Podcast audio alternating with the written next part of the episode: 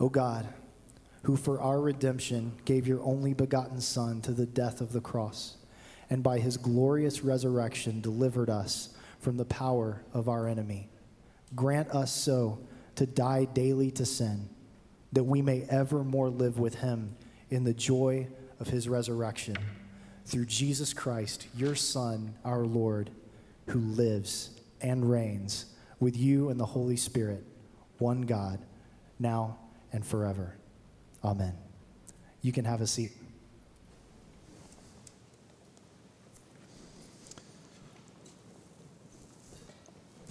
Well, good morning. He is risen. He is risen indeed. Well, I'm Matt. I'm one of the pastors here, and it is so exciting to be able to be together on this Easter morning.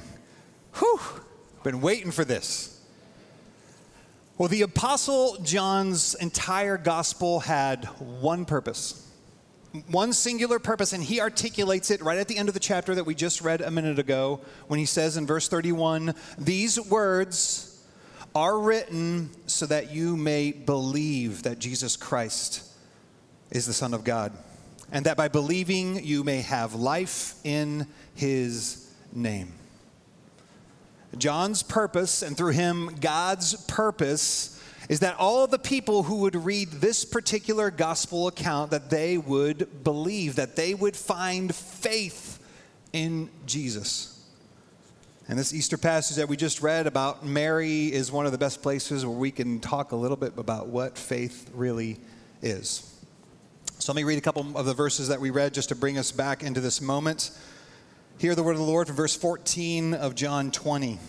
Having said this, Mary turned around and said to Jesus, I saw Jesus standing, but she did not know that it was Jesus. Jesus said to her, Woman, why are you weeping? Whom are you seeking? Supposing him to be the gardener, she said to him, Sir, if you have carried him away, tell me where you have lain him, and I will take him away. And Jesus said to her, Mary. She turned and said to him in Aramaic, Rabboni, which means teacher. This is the word of the Lord.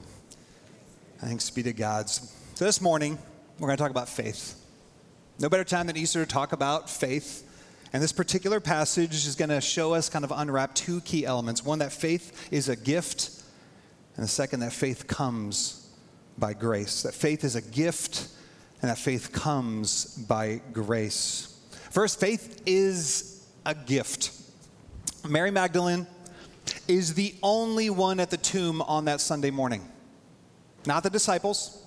Now, meanwhile, for the past, well, almost year and a half or so, Jesus has been saying repeatedly to his disciples in some of his teaching that he was going to what? Die and then rise again. Luke 9 in particular points out this is about a year and a half before Jesus actually dies. He says, this is Jesus speaking. He says, The Son of Man must suffer many things and be rejected by the elders and the chief priests and the scribes and be killed, and on the third day be raised. And yet, none of the disciples go to the tomb.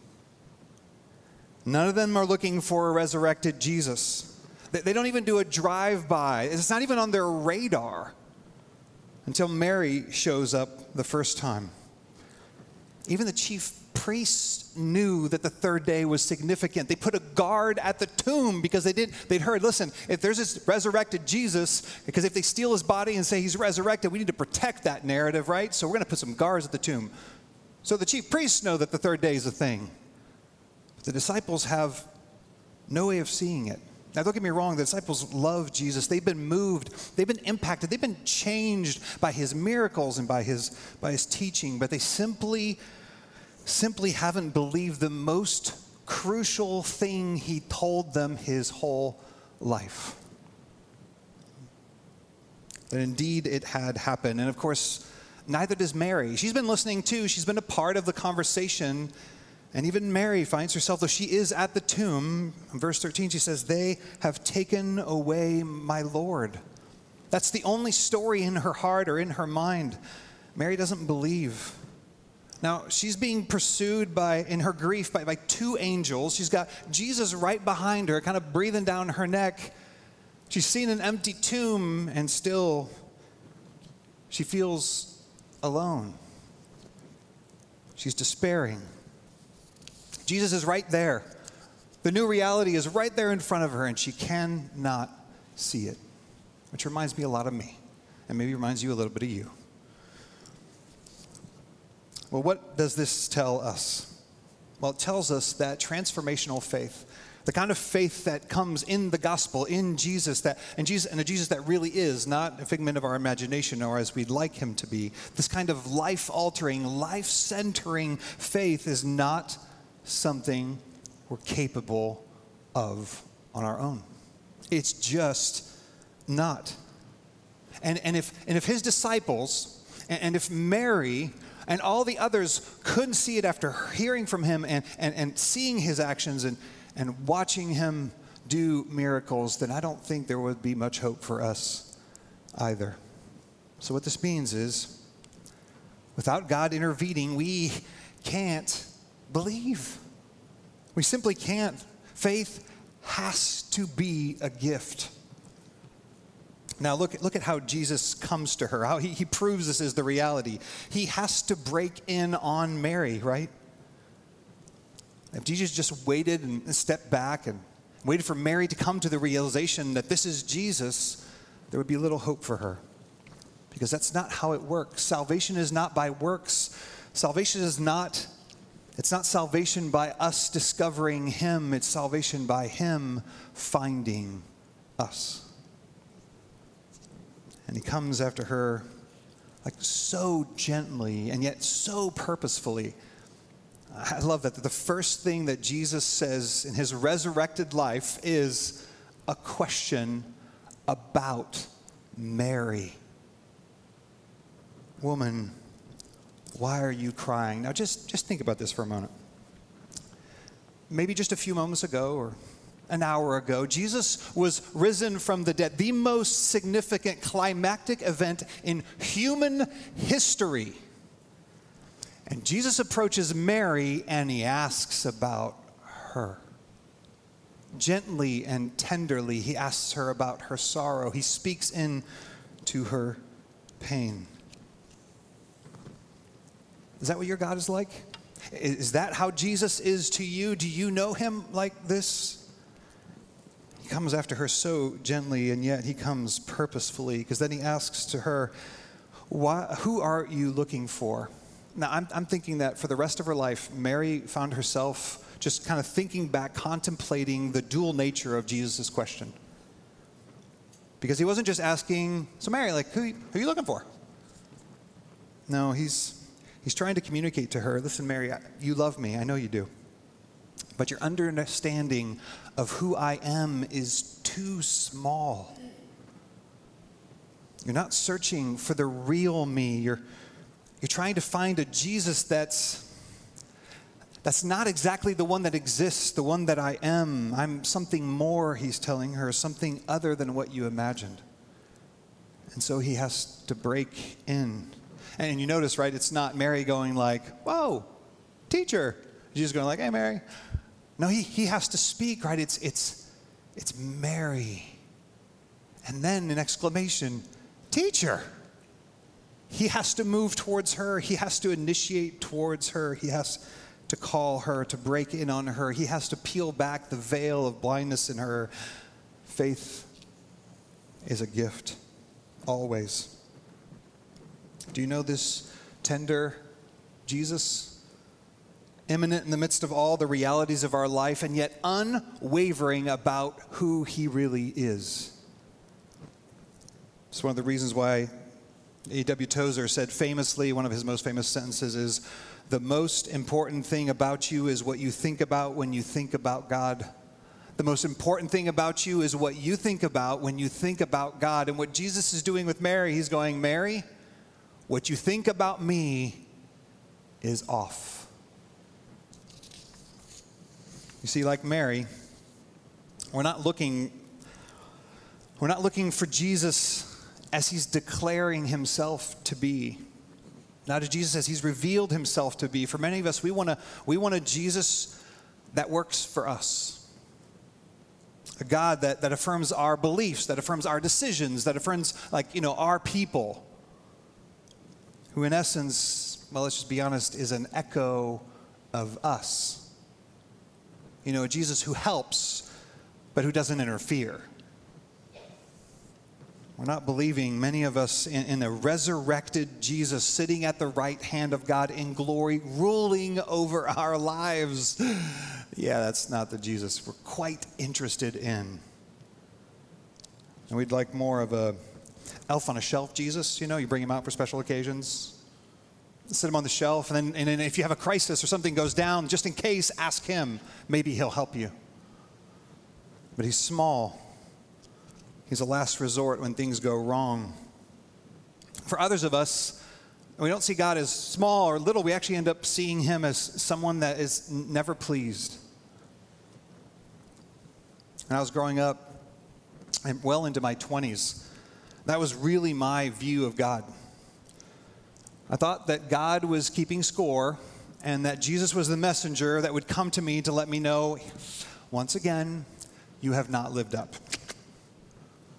That was Jesus. Got bad news. You don't measure up, so try harder. Be better. Perform better. And definitely hide your failures and your inconsistencies. Just fake it till you make it.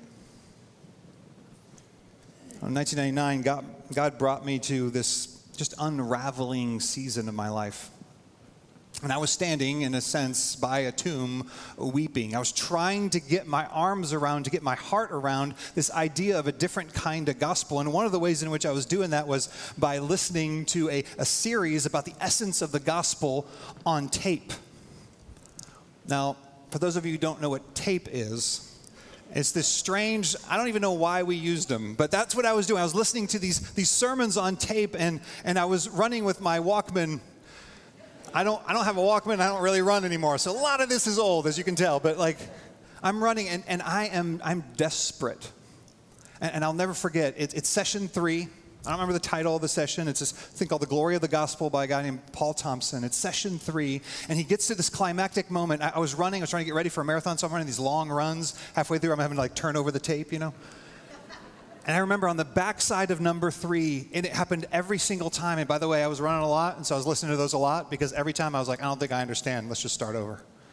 I was running in number three, and at one point, Paul just pauses there and he says, he asks this question. This, he said, he says, "Is there nothing you can do?" And I just remember he would get to that place, he would ask that question, and my heart would just would soar up. I was like, I don't know. Is, is, there, is there anything you can do for him to love you more? Is there, is there nothing you can do to have him love you less? And I, and I wanted to, I, I was like, I don't, I don't know. Is, is there? After the pause, you'd say, No, there is nothing more. He has done it all. And every single time I just began to cry. Just not a good thing while you're trying to run. I just began to, my, tears would fill my eyes and my heart was swelling. I couldn't believe it could be true. Wasn't he keeping track? And clearly I was not measuring up. Clearly not. Was there nothing else he could do? You see, he was begin- the reason I listened to that series probably a dozen times over the course of eight months was because I couldn't see him but I could sense he was around somewhere. And I had to have him speak my name Matt, Matt. It's not you, it's me. Over and over again, that I would begin to see him. I was slow and hard of heart. It seemed too good to be true, but it was true. It is true. This faith in the real Jesus, not the Jesus we imagine him to be, not the one we're trying to work to get what we want out of him. This faith in him is, is a gift. And it changes everything, and that is really good news. But it's a faith in a, as a gift from God that, that rests on tangible facts. Like it, it, it's on something, it stands on something. It's not just in the air. You see, we, we live in a world, and increasingly so, where, where faith is something that, you know, if it works for you, if it makes you feel better, if it gives you some modicum of peace, if, being a Christian is something that, as long as you don't like, you know, pushing on too many other people or, or don't do anything unkind to anyone, that like if it's good for you, if it, you know, if it enables you to, to, to be a better person or to be more contented with your lot, to have a sense of, I don't know, maybe purpose or meaning, like good for you. This is your thing. You go.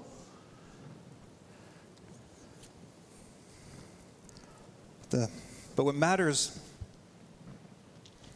is not whether something works that something helps or something is meaningful.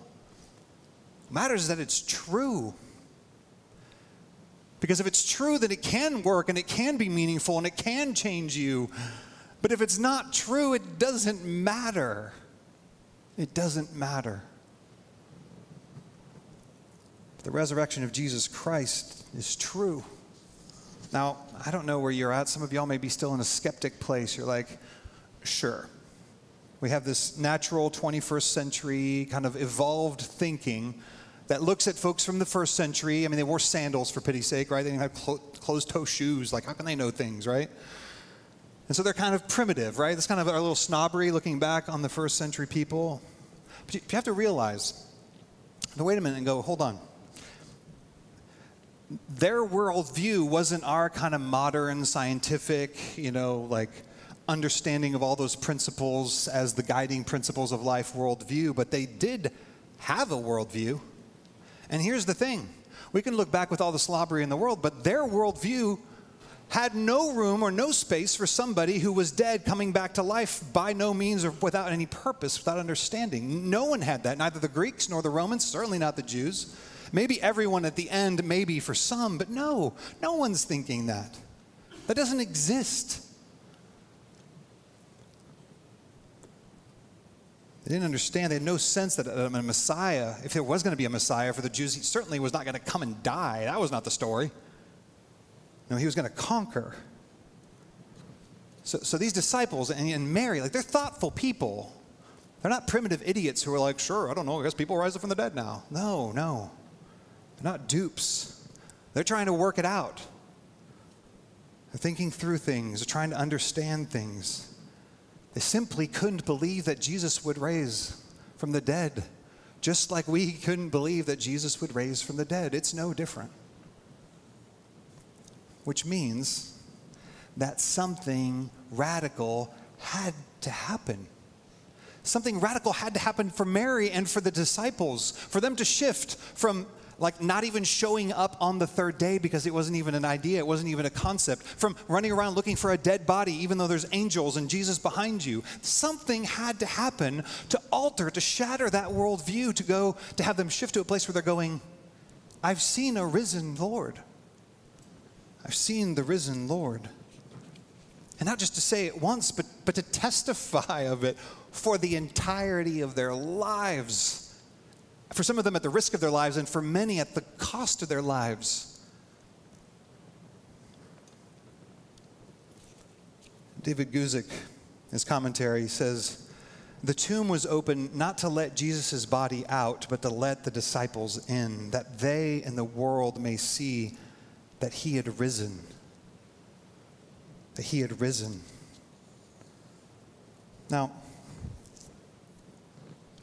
Maybe, maybe you're a doubter today, or you're a seeker, or you're someone who's kind of trying to understand whether or not the things that Christianity promises are like real and, and worthwhile, whether they work, maybe. I just want you to do a thought experiment with, for me, with me for a moment. Just, just imagine for a second, or maybe a minute, that it's true Uh, uh, imagine that it's true. Take, take your doubts and your skepticism, which is, and you just put them on the side for just a minute. You can pick them back up later. They'll be right there. They're not going anywhere. Just, just suspend those for a moment, and just imagine that the, that the God of the universe, who, who spun all things that are into life and into being by the word of His power, that that this God decided that He was going to reach down and meet us because we could not meet Him. We couldn't reach to Him and that this, this God came himself and, and actually died. He took all the mess, all the things that are broken in you, all the ways in which you're selfish and, and ugly, all the evil stuff that you just don't know anybody else to know about. And he, and he took that, and He paid it. He died for you, took that on Himself, and then He rose from the dead.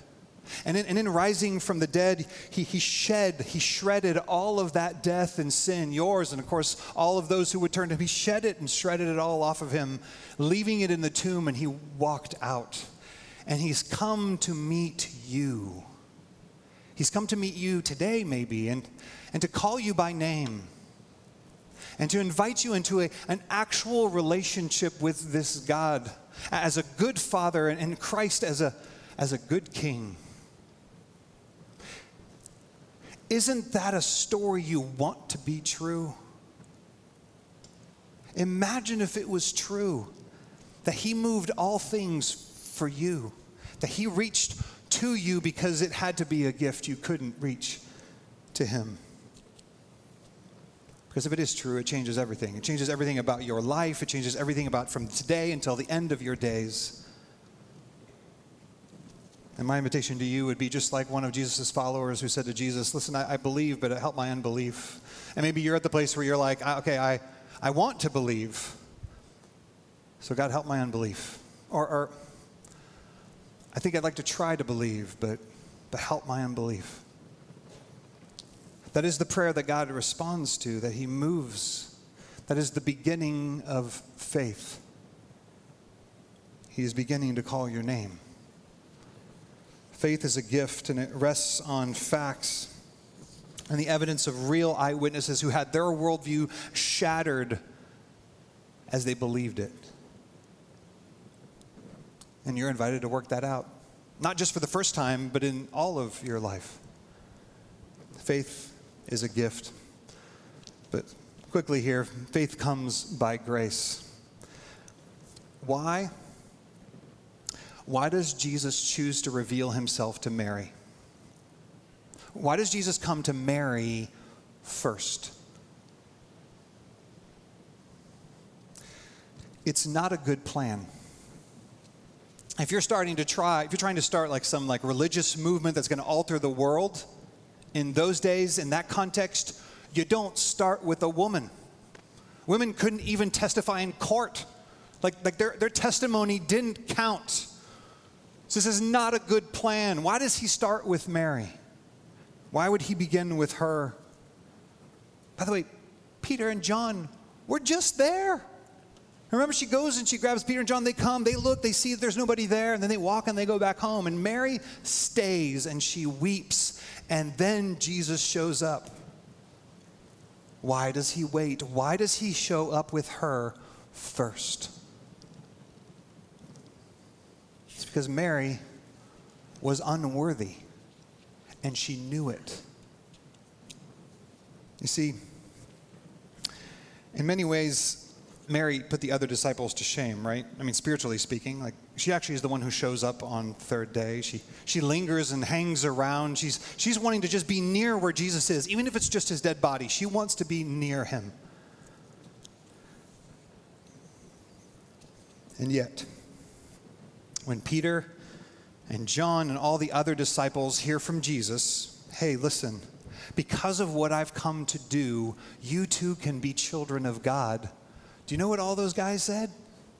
They're like, yeah, well, that kind of makes sense. I can see that happening. Yeah, I'm kind of, you know, look, look at myself. Yeah, I think that, that makes sense. If you don't believe me, two nights before, as Jesus is like, you know, putting a towel around his waist and washing his disciples' feet, telling them about his incoming death, they start arguing about who's the greatest. Like, I'm thinking that's the worst moment in the history of moments to be able to talk about who's awesome and who's not. They're like, yeah, children of God, that, that makes sense. But for Mary Magdalene, when she heard, you can be a child of God, she must have thought, how can that be? Do you know who I am? You see, Luke chapter 8 tells us that Mary had seven demons cast out of her. She was one, she's from Mag, she's from Magdala, which is like basically Las Vegas, and like it's known for let's just say all the not good things about Las Vegas. It's known for that, and that's that's that's Mary. That's where she's from. And by the way, she carries that name with her. Mary Magdalene. It's not her last name, people. Like, that's where she's from. She says she has seven demons, which means that she was insane. She would, I mean, she's walking through the streets, maybe half nude, a little bit crazy, violent, un, un, undependable. You remember the other story about the guy who was, who was possessed by a bunch of demons? People were terrified of him. He was cutting himself, he was, he was knocking people over, he was violent, he was wild, and Mary was this wild, violent woman. She had a terrible reputation. All the early church accounts have Mary as a, as a prostitute.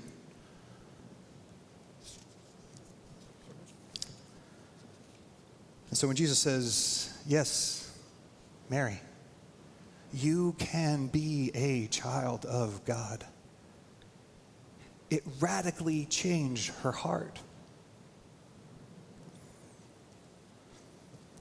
And there simply was no clearer way for Jesus to declare on that Easter Sunday morning that salvation was not for those who are was, was for those who are devoid of all nobility, those people who are not the deserving.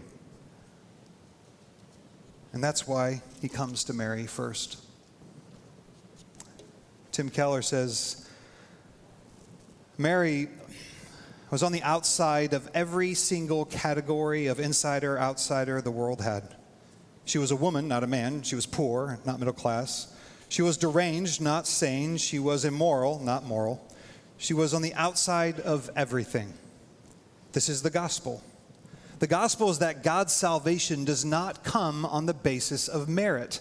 It doesn't come on the basis of pedigree. It doesn't come on the basis of race, class, or gender pecking order. What is the gospel? The gospel is not that the good are in and the bad are out. The gospel is that, listen, the humble are in and the proud are out.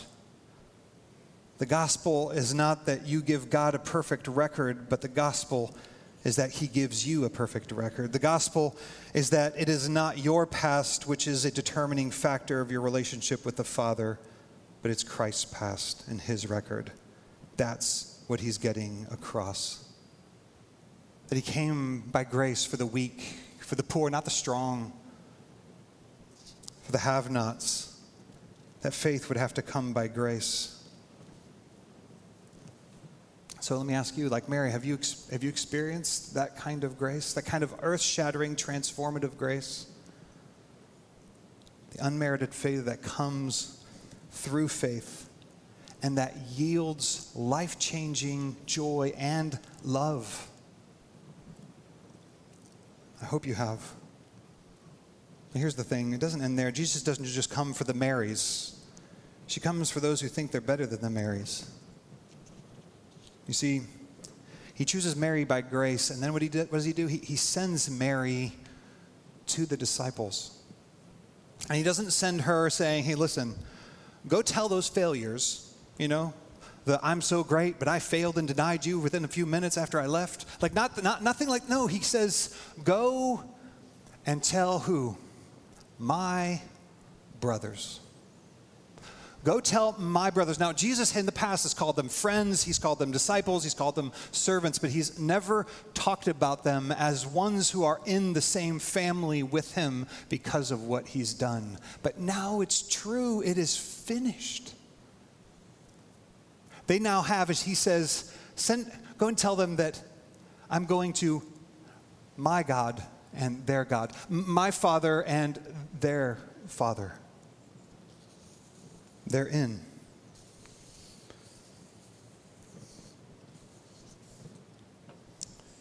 So, whether you're like Mary and you know that you're not worthy, or you're more like the disciples and you don't just realize how unworthy you are, it matters not. Grace comes by faith to the undeserving and to those who have no merit of their own which is every single one of us, but who rest in the deep down in our soul, knowing that our basis and merit is from another. And what that, what that understanding creates is an explosion of love.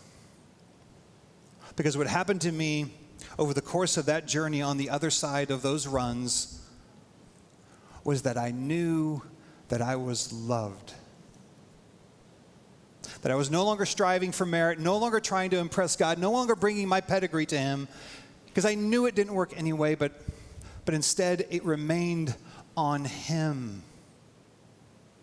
Do you know that it's on Him this morning and not on you?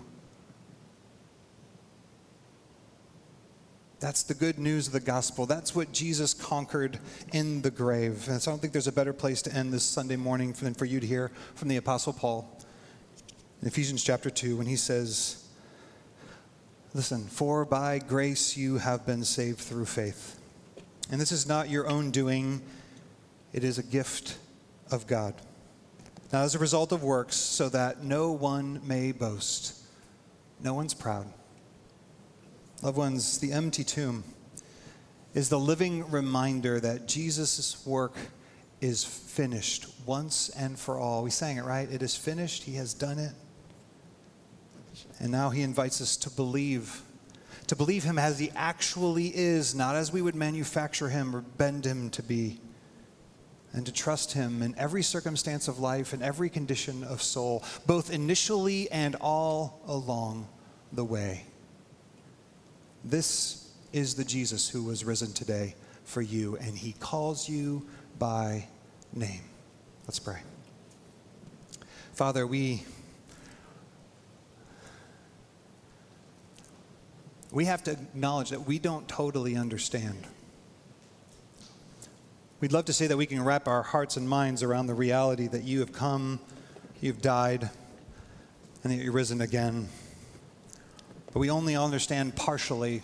And so we come to you by faith, and we believe that just like you came to Mary and invited her to trust you, that we are inviting us to trust you with whatever's going on in our life right now. And ultimately, for the day in which we will long for a need resurrection in you. And so we thank you for the surety we have in Jesus. That we, that we have something to hang on to, to, to hold fast to when things are shifting and moving. Things seem broken when we seem broken. And Lord, we ask that you would give us more faith, that you would help us overcome our unbelief and see you as you really are, because that is the most beautiful God there is. You as you really are, which is Jesus Christ dying for us and raised for our justification. So we pray these things, thanking you, worshiping you, praising you this morning in the name of Jesus, our Savior. Amen.